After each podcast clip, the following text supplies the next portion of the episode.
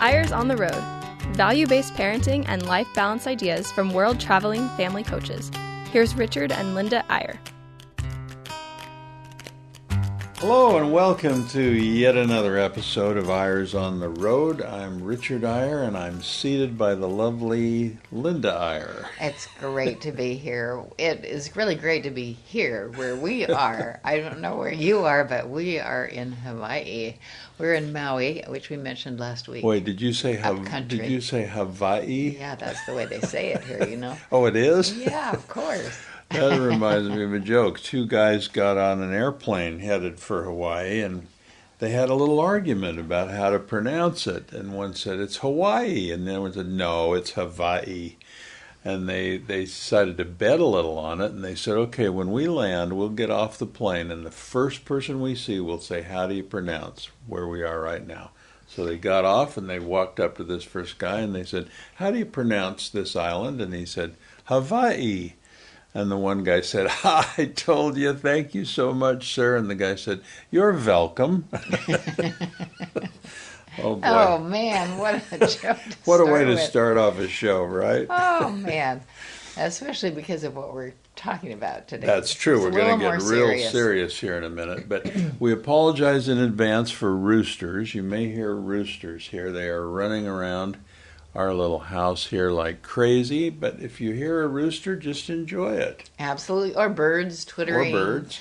or you know, Cows. cows mooing. Jungle. Sounds like a jungle. It's great. Um, we appreciate you listening in, even if you're not doing it every week. We appreciate your um, your patience and your and your interest. We've been telling stories for the last 10 or 12 weeks, different kinds of stories every week. We love stories. They're all personal stories. They all involve something from our life and And they all involve family, and they all involve relationships. relationships, exactly. And we, we felt like this week we'd like to tell some opposition stories. You know, it's one thing to tell, you, we all have a tendency to want to tell the best stories of our lives, the happiest times, the, the, the biggest accomplishments, or the things that we enjoyed most.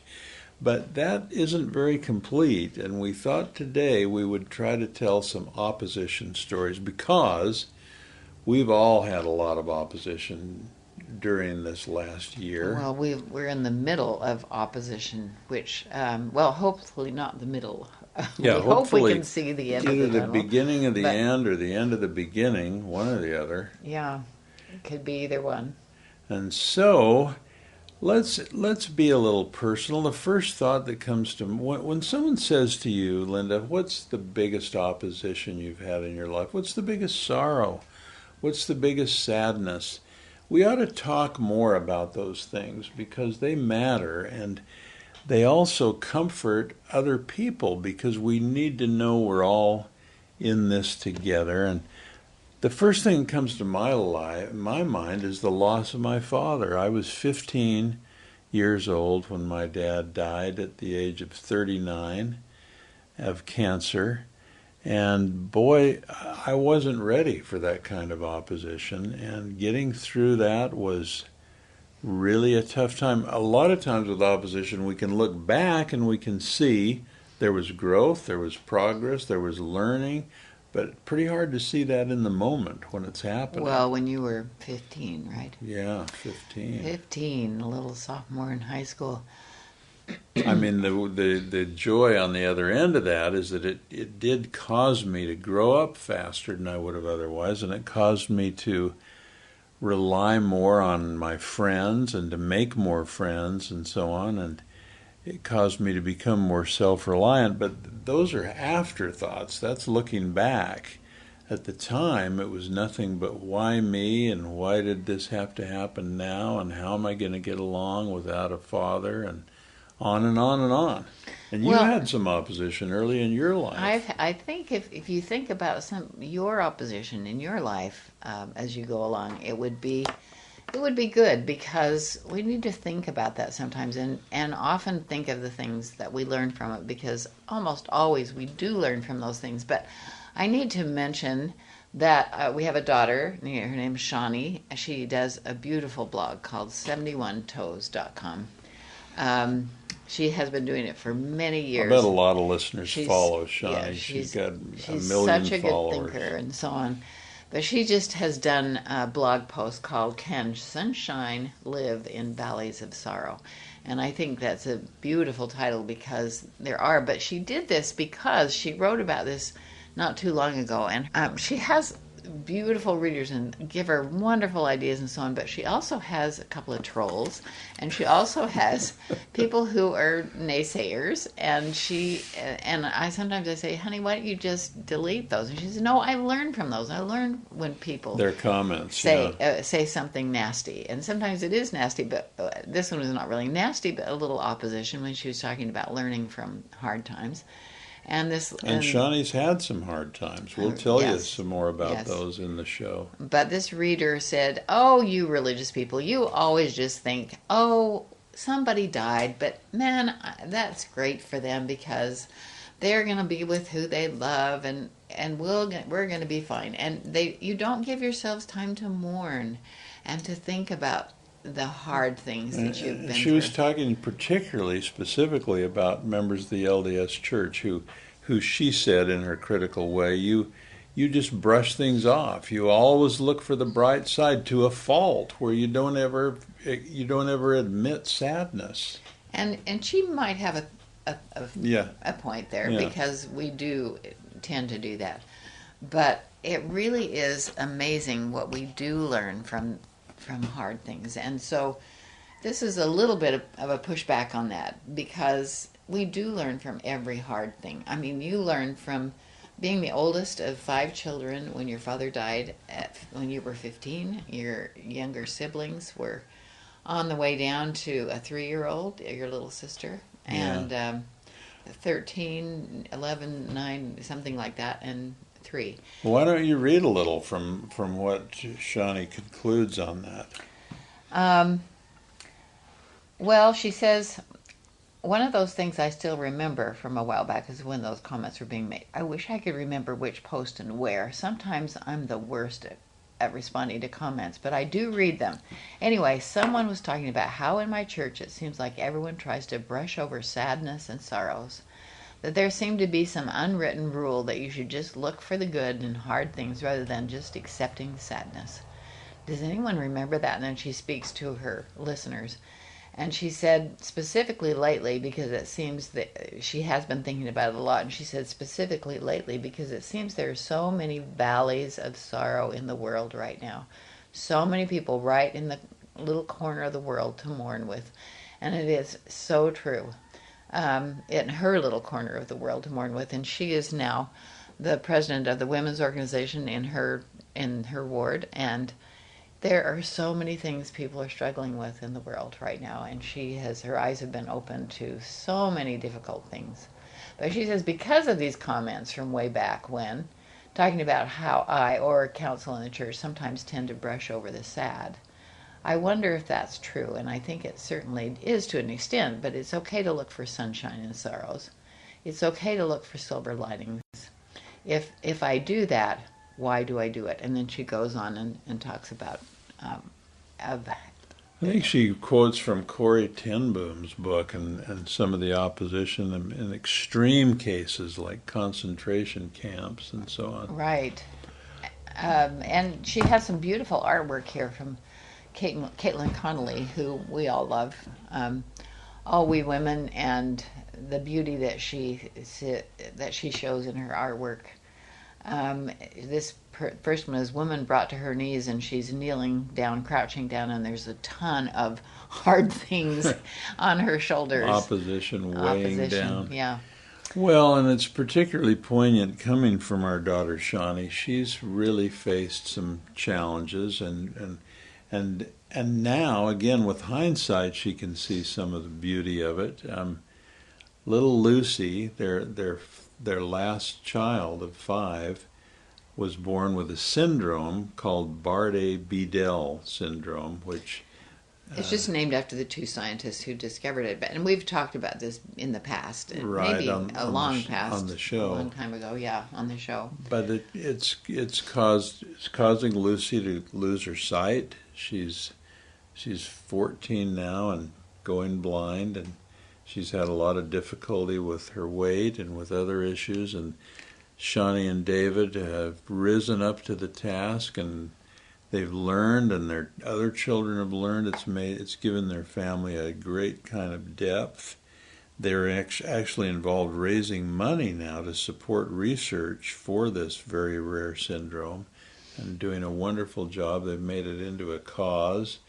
And you know, again, we can look back at things that were terrible and that caused us tremendous grief, and we can find silver linings. But while they're happening, and for so many of you who are listening, 2020 has been a tough year, and you've faced various kinds of opposition that are sometimes economic and sometimes in terms of your health and in terms of the virus. And it's just tough. And we, we thought we'd tell some stories today that might share with you how we all feel when we have those moments in right, our lives. Right. And there are times that we go through, and it takes a lot of years to recover, or a lot of years to realize maybe what we did wrong or what we could have done, and so on. And then that's another whole thing is carrying guilt um, for not changing. But um, and I think you can think about this, but I think you should share uh, your recent aha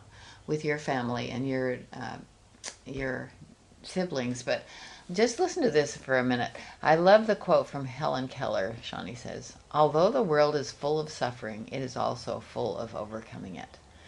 And um, also, she in church in church today she said this was a quote Psalms thirty four nineteen. Many are the afflictions of the righteous, but the Lord delivereth him out of them all. And in Hosea 5:15, in their afflictions they will seek me early. And that's an interesting one because it does help us turn to God. And in 2 Nephi 2 2, God shall consecrate thine afflictions for thy gain and those are just a few of the scriptures that really follow along with that that we do learn things from. Well and you know you know honey we really um, we have a saying in in our church opposition is necessary in all things. And that's some deep theology that we won't try to get into but i think i personally love a quote from shakespeare which is so beautiful and which in a way um, begs to be fleshed in and, and talked about more. It goes like this Sweet are the uses of adversity, which, like the toad, ugly and venomous, wears yet a precious jewel in his head. And so our lives, free from public haunt, find tongues in trees, books in the running brooks, sermons in stone, and good in everything.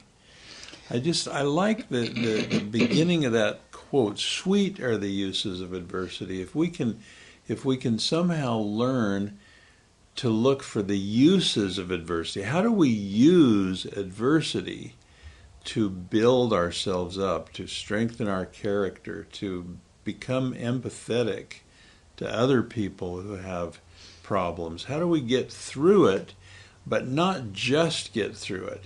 That's the challenge of this whole epidemic. We, we we're so in the pandemic. We're we just how do we get through it? How do we get back to where we were? How do we get back to normal? How do we return to the way it used to be? And we need to couple that with the with some other ideas. What do we learn from it? What are the sweetness of the uses of this adversity? How do we not only cope with it but learn from it? Those are tough questions, but they're they're the kind of questions we have to ask. And in the second half of the show, we're just going to tell you some more of our own personal opposition stories and let you decide whether they're helpful to you. So hang on, we'll be right back.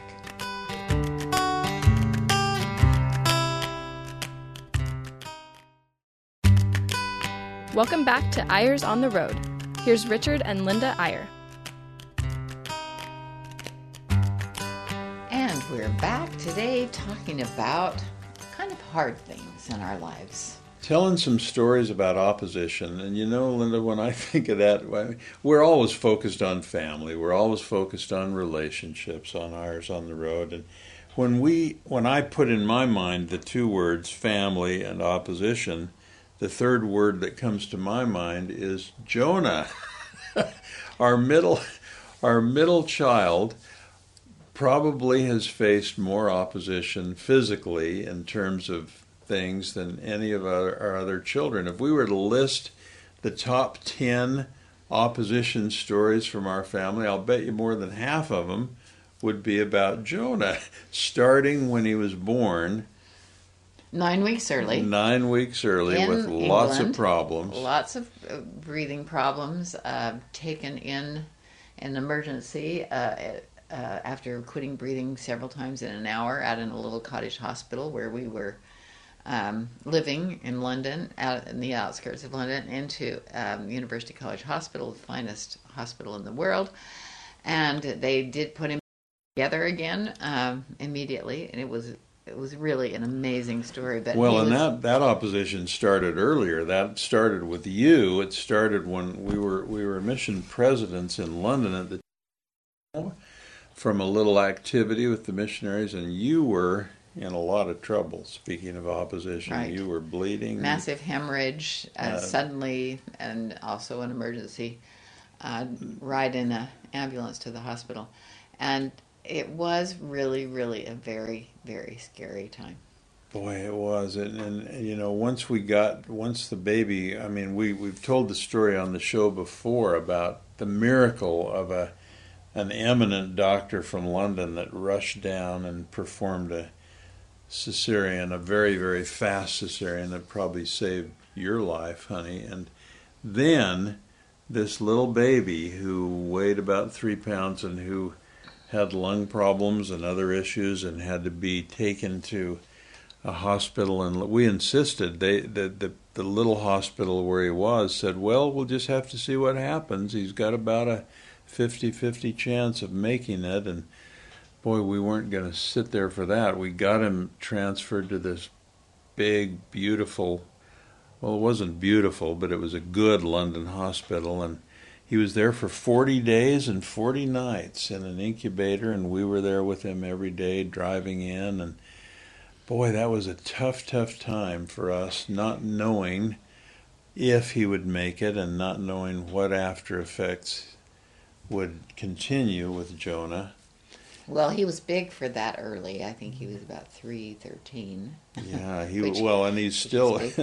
He's- happy end of the story Yeah. is he's six six and he's a strapping young man but that was just the beginning of jonah's opposition Right.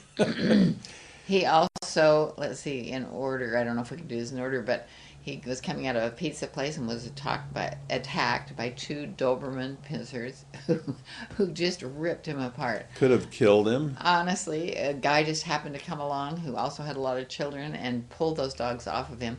I mean, we you don't want to know all the details because you know the the mom who had him. We weren't even with him; he was with a friend.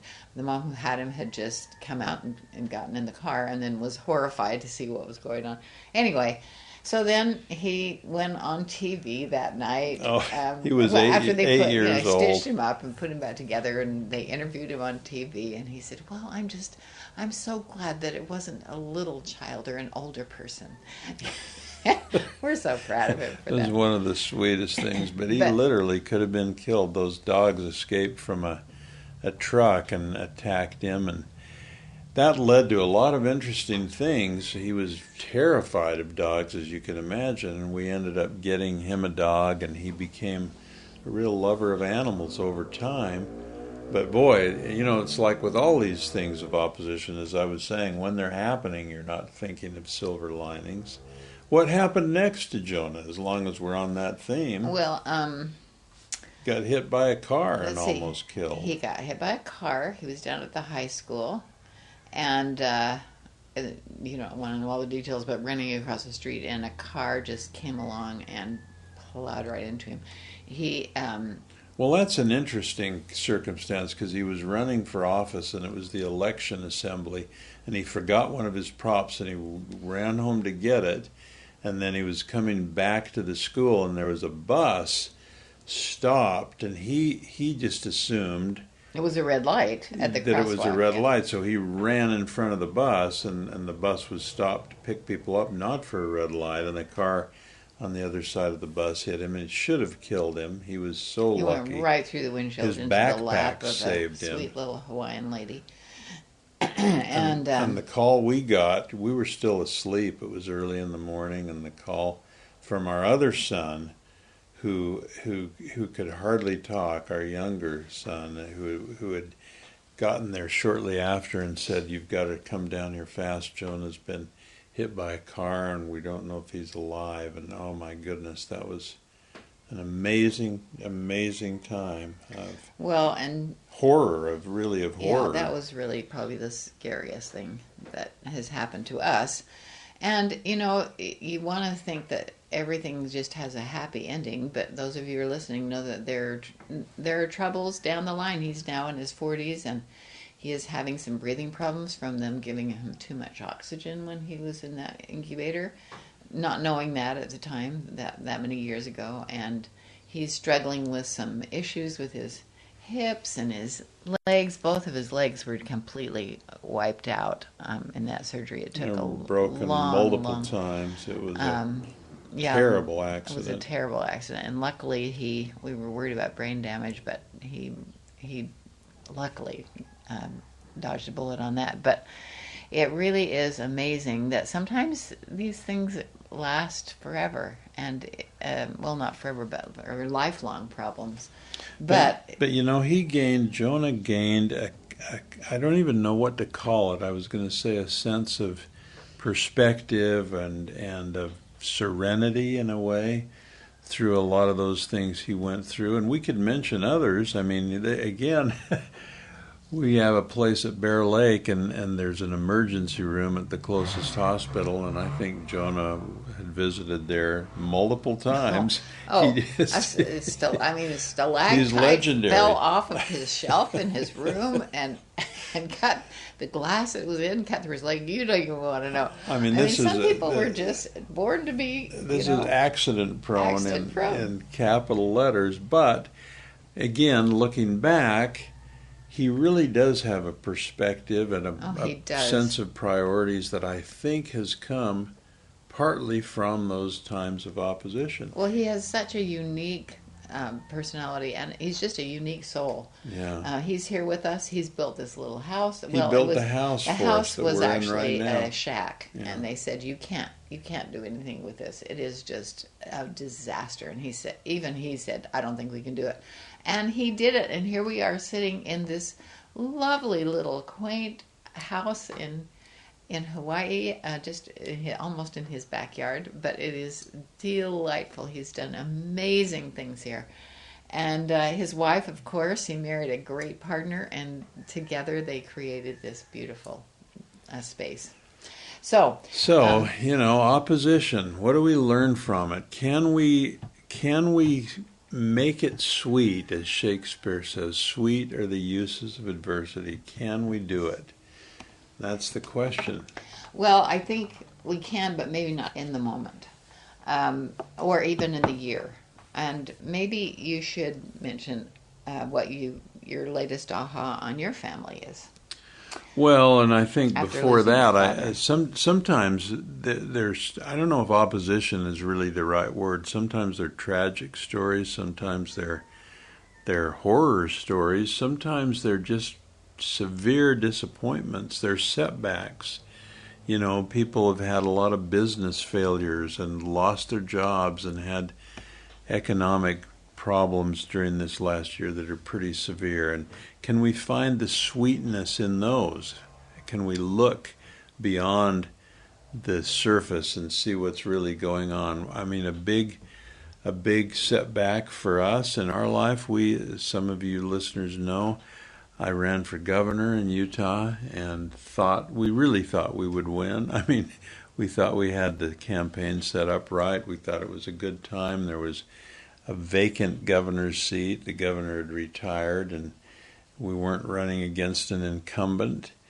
And we did, in fact, win the Republican prime, the, Republican convention, and um, but we didn't win it by far enough to have the nomination. It had to go to a runoff, and we lost that runoff. And there was a time there when we were feeling like, well, we'd prepared so well and we'd done so much, and how did this happen? And what what do we do next? Now we're we've really failed in this endeavor.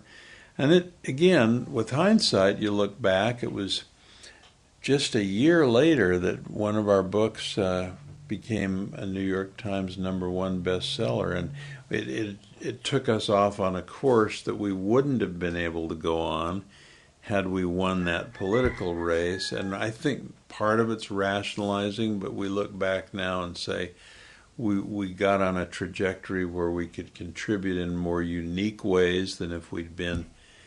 Uh, in politics, and so you can always find the silver linings, but looking for them sometimes is very hard. It's very hard to find them at the time they're happening. And a lot of you who are listening today are in the midst of a really disappointing time or an illness or maybe a death in your family. And these these opposition stories become part of the fabric of who we are. And hopefully we can look at them with perspective now, you don't want to say, "Oh, yay, I have cancer. I'm going to learn some great things from this," because right. we we don't want to say that. But my sister did have a darling uh, granddaughter, and the outcome is not always as good as hers. She had leukemia at age about four or five, and went through all the chemo stuff at Primary Children's, and then recovered for a short time, relapsed. Relapsed. All, all over again, all this stuff. Relapsed then, at about seven, right? Yeah, or I mean, seven or eight, and then relapsed again. And so she had to have a total uh, bone marrow transplant. Which and is that hard is to find a perfect Amazingly match. hard. And they just cooked her with radiation and all this stuff. But, you know, the happy ending of that story is that she just made a movie. she just made a movie in, in Utah with oh, it's she's a, a Utah little company star. She's just a of little the Santa star. box, and she was the star. She just is absolutely incredible. And I know those of you who have not had the hap- that happy ending are still in sorrow in the in the depths of sorrow. But it really is true that you can come out of these really hard times. Well, and to make it really current, you know, um, here's a, here's a the thing that happened to me in this last year is I got shingles. And shingles is not something you want to get. In fact, if you haven't had the shingles shots, go and get them. Uh, my my doctor told me after this was a long bout with shingles. It lasted three or four months, and I'm still feeling some after effects from it. And and my doctor said, you know, yeah uh, an average case of COVID is nowhere near as bad as an average case of shingles. Oh yeah, no way. Those of you have, who have experienced know way what we mean.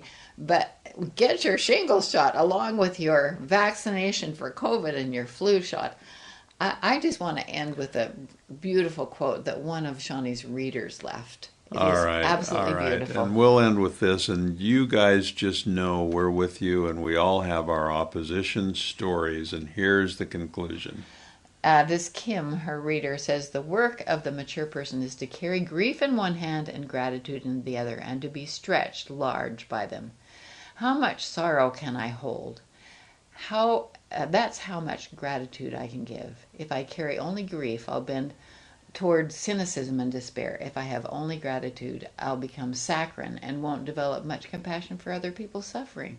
Grief keeps the heart fluid and soft, which makes compassion possible. Francis Weller.